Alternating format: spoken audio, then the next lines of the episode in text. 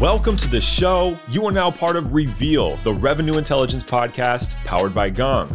We're your hosts, Devin Reed. And I'm Sheena Badani. Revenue intelligence is a new way of operating based on customer reality instead of opinions. It's an unfiltered view of your customer reality. In other words, making data driven decisions based on facts instead of opinions or guesswork. And it's made up of three success pillars people success, deal success, and strategy success. You know, the things all revenue teams need and care about. Every week, we interview senior revenue professionals and they share their stories and insights on how they leverage revenue intelligence to drive success and win their market. You'll hear how modern go to market teams win as a team, close revenue with critical deal insight, and execute their strategic initiatives, plus all the challenges that come along with it. Sheena, at Gong, we host a lot of executive roundtables. We listen to Voice of the Customer through Gong. Surprise, surprise. We're looking at social media mentions and just topics that revenue leaders talk about. And one of the things that consistently comes up very often is deal predictability. Or another way to think about it is forecasting. And we had great forecasting conversation today with Diego, and we've had another good one recently with John over at PointClickCare. Yeah, there's some really good industry stat, and I wish I could remember the source of this, but it's like about half of the deals in your pipeline will ultimately close. And so it's all about figuring out like where should you as a team from reps up to leadership be focusing that time and understanding and being able to accurately predict is a big part of that. 100%. And it's interesting because as you have these conversations, reps view forecasting typically as like data entry and what am I going to close so I can figure out my commission, which completely makes sense. And then as executives, it's really more just about strategic planning, right? How can we be more effective and more efficient with our strategic planning if we know what's going to close, when it's going to close, et cetera? And so I had a really good time with Diego because one of his keys to success, I'm just going to give it away right here now, is a lot of their forecasting is done based on buyer signals or voice of the customer, or in other words, specific actions buyers do in this sales process instead of selling actions from his sales team, which I thought was really interesting. It all kind of ties back to reality. What's actually going on versus the happy ears and what you think is going on. Absolutely. I think he called it rosy eyes, which I liked. I think, uh, was it rose colored glasses is the phrase. A lot of good takeaways. But if forecast accuracy and improving it is top of mind or even on your top five list, this is definitely something that you're going to get a lot of value from. So, hey, let's go hang out with Diego. Diego, it's Friday morning. We're all in a great mood, you included. Thanks for hanging out with us on Reveal today. Devin, Sheena, thanks for having me. Let's just get started. For folks not familiar with LiveRamp, what problem does LiveRamp solve? So LiveRamp makes it safe and easy for companies to use data, full stop. So we really help companies use data. It usually starts with marketing, but then it evolves to basically the whole customer experience and helping companies really become data driven.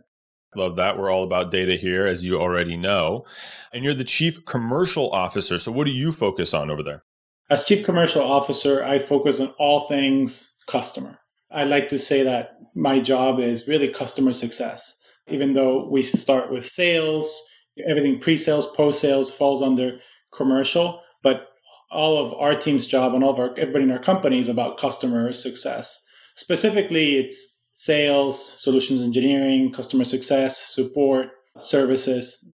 And I see you've had an amazing career and run at LiveRamp. You've been there almost eight years, starting in sales and moving your way up to SVP of revenue and then chief commercial officer. What do you think uh, really drove your ability to really grow your career and experiences at the same company? Yeah, it's been a very fun and amazing run here at LiveRamp. And like you said, it, I've been here almost eight years. And I joined, I think I was our second rep. And like my, and in some ways, my job then, my job today is the same, which was, hey, Diego, can you join and help us work with some strategic enterprise customers? We were about 30 to 40 people at the time, about 10 million in ARR, and a very small sales team. I think we, we had probably a couple dozen customers, very highly concentrated revenue. Fast forward to today, we're 1,200 people, about 500 million in, in ARR, and over 800 customers. And I, I like to say I've had every sales role at the company between then and now. And personally, I think what, in terms of you know how I kept growing with the company, I'm, I'm naturally curious, but I'm also just I'm very motivated by building and by scaling. So whatever we're doing, how can we let it scale? How can we build a process around it? How can we double it? And that's just been the mentality. And the team will probably, I don't think, I hope they're not tired of me hearing saying this, but we're still just getting started. Like the, I, I really believe that the opportunity in front of us is huge. And this is just the early days for LiveRamp, which makes it very exciting. That is, that's super inspirational, exciting for your team. It's a great journey. And speaking of scaling, an important part of that, I imagine, is forecasting, which gets us into our topic for today how to forecast with incredible accuracy. So, everyone listening knows what forecasting is, but I'd love to hear from you, Diego. Why is forecasting so important, uh, in your opinion, or maybe even at your role at LiveRamp? Just from a business perspective, forecasting is crucial so that you can plan. Uh, you can plan budget, you can plan you know, if you don't like how the forecast looks, you can plan how you're going to go make it better if you want to, uh, and things like that. And forecasting is usually associated with sales and bookings, and I, I, we can go deep into. We've grown into our forecasting here at LiveRamp, but it applies to contraction, the customer count, hiring. I mean, like just really like predicting your future so that you can plan for it is a very important part of business. And data, as plays a key role into that, obviously. And what are some of the risks, or maybe you've experienced at LiveRamp if you can share, but of inaccurate forecasts? If you don't get your forecasting right, and let's just focus on, on, on sales forecasting, it can have real impact on your planning and on your future. And whether you forecast too high or too low, if you don't get it right, it can have a real adverse impact. And in, in a SaaS business where we usually forecast around bookings, bookings is really leading indicator to future performance of revenue of the company. And so what what our forecast on bookings is is going to have a real uh, big impact on our hiring plan, and not just for sales, but for the village that supports uh, the sales team, whether that's the legal team or data ethics team, solutions engineering, our product. Are we investing? Did, did we forecast growth on this particular product? to be too low and then we didn't invest enough so to meet demand and, and, and then we're behind so it just becomes um, really important and if you under forecast you might underinvest in areas where you have a huge opportunity if you over forecast it's, it's the other way around it's kind of like that goldilocks thing like trying to get it just right becomes really important what does forecasting look like today forecasting i don't see it as a as a leadership exercise or something that just falls on the shoulders of sales leadership. It really takes the team to get forecasting. The most obvious is just data entry. If the team is not you know, like contributing with you know using the tools or updating uh, Salesforce or whatever it is, it's going to be very hard. And something that we've tried to do uh, that I think is it has helped our forecasting. I'm really proud of our forecasting. We'll talk about how, how, how we do it, but like everything else at LiveRamp, we try to push it down and push decisions down. If every one of us can have our own forecast and like stick to it, myself in my own book, uh, if I'm a rep, and it's like this is my forecast for the year, for the quarter, these are the products I'm going to sell, and then I, I do data entry properly, and then we bubble it up, we're going to get a very accurate view into the all up forecast. So it's really a team effort to get forecasting. So you talked about data and the critical role of data and forecasting. I suspect there's also a role that opinions play and your expertise that you can you're able to bring over time. So tell me a little bit about what role does data play and what role does your opinion play? There's maybe three components to our forecasting and one of them is just the, the pure on like data entry. I have so many opportunities at these stages with these close dates that's one thing. The other one is to answer your question, Sheena, is what we call leader judgment. So in every forecast, there's room for leader judgment, which, by the way, more and more is informed by AI, which is really great because we have all these different tools that will have different AI predictors. And, and I'm kind of like learned how I work with AI. And it's, at this point in the quarter, I'm usually uh, above. And, and so that leader judgment is, is slowly becoming more AI driven than like Lita driven, but for sure there's subjectivity there. But the third element, and, and, probably the most exciting thing for me of what we've done with forecasting at LiveRamp, is that we've really embedded it into our customer life cycle, into our sales cycle, and into our journey. So the way that we came up with our forecasting, we started with what some companies would call a playbook or a sales stage management guide, which for, for anybody there who's starting to think of like, how do I improve forecasting? How do I even get started with forecasting? I think the first step is to just have a very clear understanding or as much as possible of what your sales cycle is. And to understand your sales cycle, you really have to understand your customer and how they experience your solution and, and their buying journey. So we started with that. And then we understood that, hey, it's usually there's some discovery. And then so you're in this phase. And when you're in this discovery, this is what the customer needs to get from you, and this is what you need to get from the customer. Once that happens, you check the box and you can move into uh, a proposal stage. And so for a proposal stage, this is what you need to get from the customer, the requirements, the KPIs, what success looks like. And then this is what you need to give the customer. So a workflow, pricing, etc. Then you go into a negotiation phase. And in the negotiation phase, just to give some examples, like redlining is like a key event. Like when we give uh, a contract, that's a key moment in the sales cycle. When we get red lines back, that's a key moment in the sales cycle. So in every one of these phases, that's what we try to do. Understand like the buying journey from a customer perspective. What are the key pivotal moments? And then we connect those to our pipeline management, to our forecasting. And so instead of asking, what deals do you have?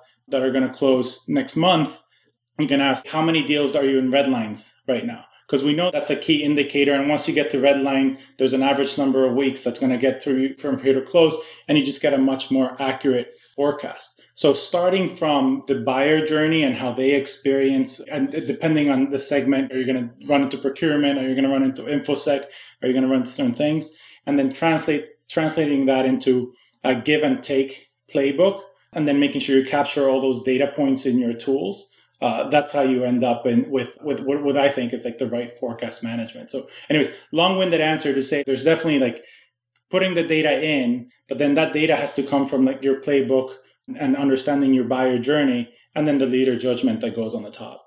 That's great, and I specifically love the part where you said it's like those indicators from the customer's perspective it's not just hey you sent the contract over but it's that the customer responded and they sent you their red lines. That's what's showing the intent. It's not just the activity that's going that the rep is doing that's going to drive and influence that forecast.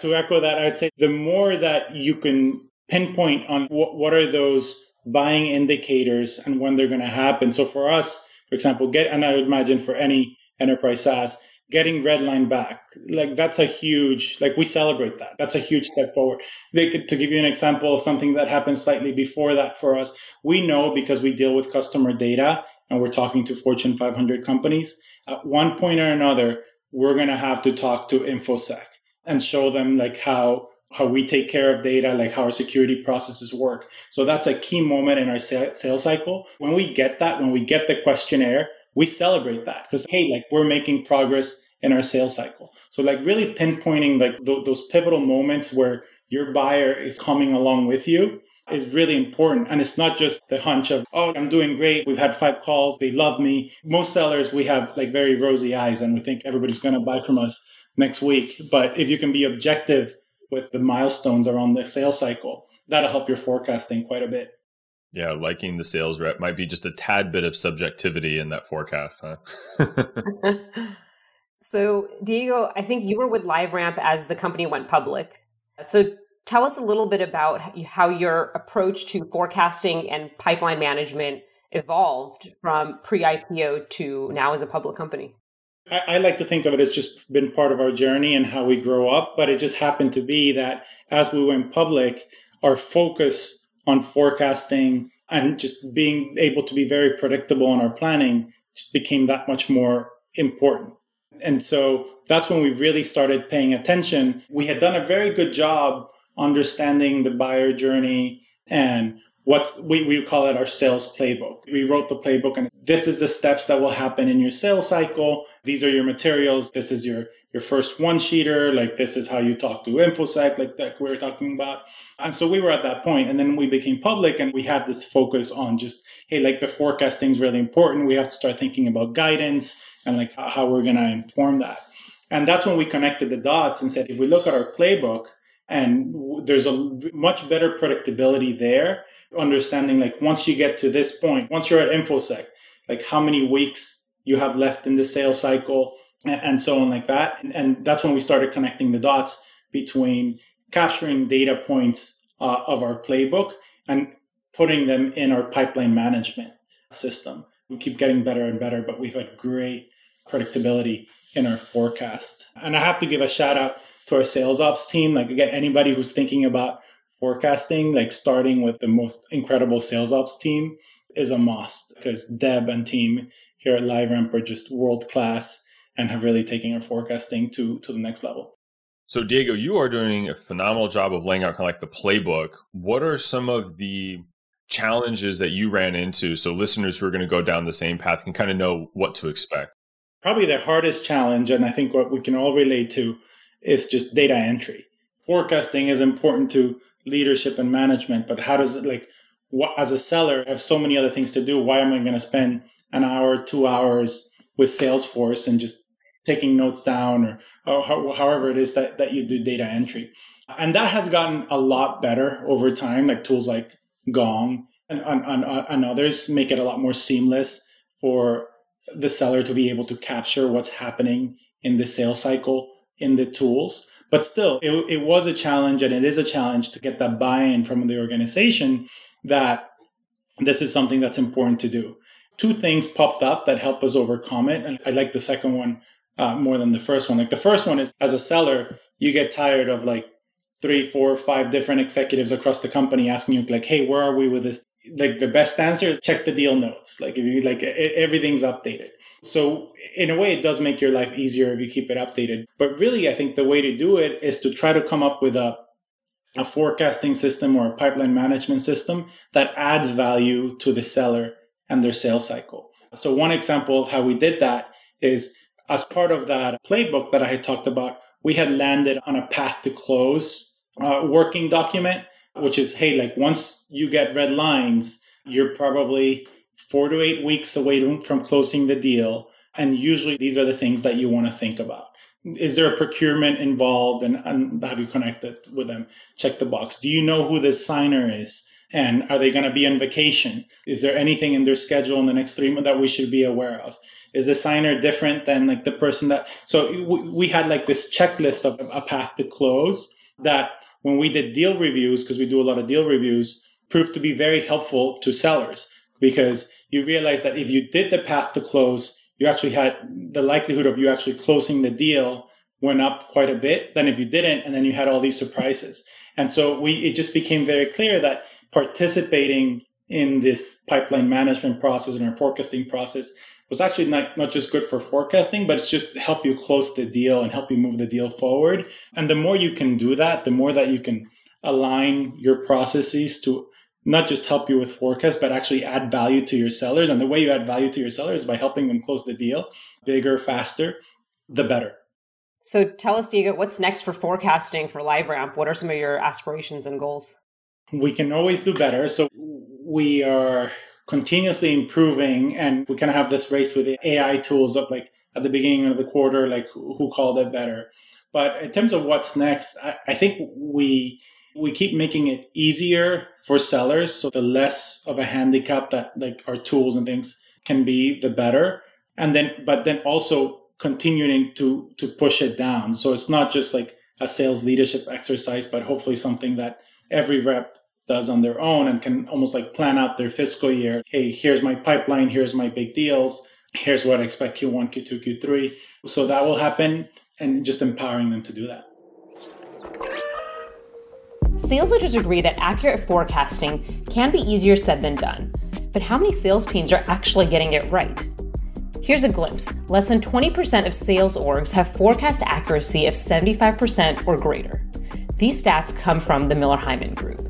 This inaccuracy and certainty leaves a majority of sales orgs grappling for direction and finding ourselves back at the drawing board when we realize our predictions for the quarter are far from reality. Let's jump back to our conversation with Diego to learn how you can increase your forecasting accuracy. Diego, what advice do you have for sales leaders trying to increase their forecast accuracy for next year? Maybe what's like the first thing that they should start to look for, start, and maybe that like analysis phase as they start to plan for next year?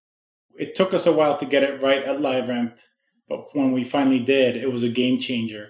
Start by really nailing down that playbook.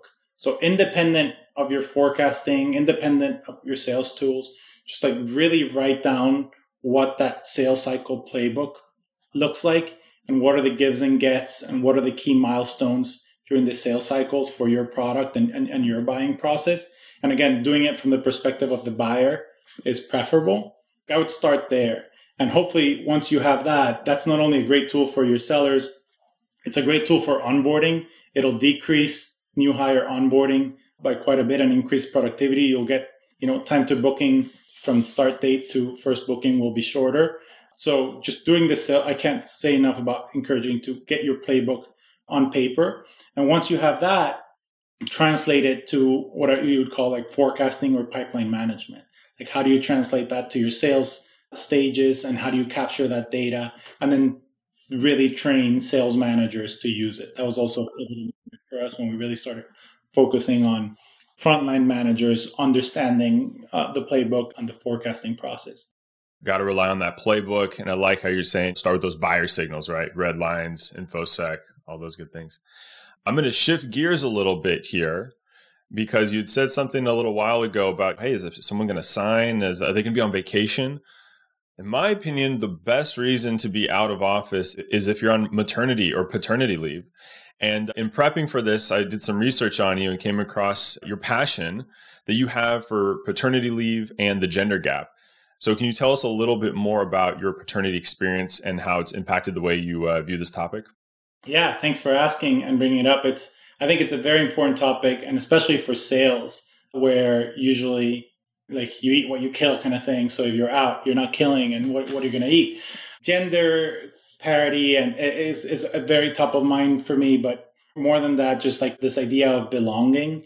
And at LiveRamp, we're investing quite a bit on diversity, inclusion, and belonging is like the operating word and where we end up because we will all be our best if we feel like we show up at a company where we belong, where we can be our true selves. And there's many different facets uh, to that. But something that I I'm big on family. I have three beautiful kids. My life is really I love working at LiveRamp, but I love being with my family and and but they're not separate. And especially over the last couple of years where like I'm I'm talking to you from my home today. So, how do you balance that? And I had three kids. I took different types of parental leave with these three, and I'd say I got better and better. But something I noticed and I didn't like is that, you know, for men, it's usually optional, right? Like, uh, and oh, I have this big deal coming up. And so I don't care when, when the baby's born. I'll close the deal and then I'll take my time off. And if I need to come back, like I can. And then I was like, wait a minute, but like for women, it's not an option. If if you're giving birth, it's not like you can say, hey baby, wait uh, till I close that deal and then I'll go on maternity leave. And, and, it just creates a lot of disparity. And I know that everything from once you find out you're pregnant, can I tell my boss or not? Am I gonna not get a promotion because I'm, I'm taking time off? Like I just, it felt to me that like mothers carried a lot more of that weight than fathers. And I think one way that we can improve that is by by having solid parental leave for all parents and then really encouraging everybody to take it because it just becomes the norm. We started in this journey with LiveRamp. I think when my third was born, I, so that's about a little over three years ago, uh, I worked with our HR team. It's like, we really need to write this down on paper uh, and come up with a policy that works and that works for sellers. And it's not like if you're in parental, you're not going to get commission. So we started this journey about three years ago, a little over three years ago, and I'm really proud uh, of where we're come. And I think it's become part of our culture that you have a baby, you take time off, and and you be with your family. And what a what a gift! So thanks for asking. I'm very proud of the work we've done there. We've thought through all the way to the tactical and even to like how do you pay commission, how do you make it fair, and how do you make it really available for folks to be able to take the time off. I think it's it's important to narrow that gap that exists between genders uh, in the workplace today. Thanks for sharing that, Diego. Are you able to elaborate a bit on like the commission piece specifically and, and how you handle that during parental leave? Yeah, at the beginning, we're like, okay, you can take time off, but you know, like so so we'll cover your deal, so you'll have to split it. And I was like, that doesn't sound fair because I worked and our sales cycle is like nine months long.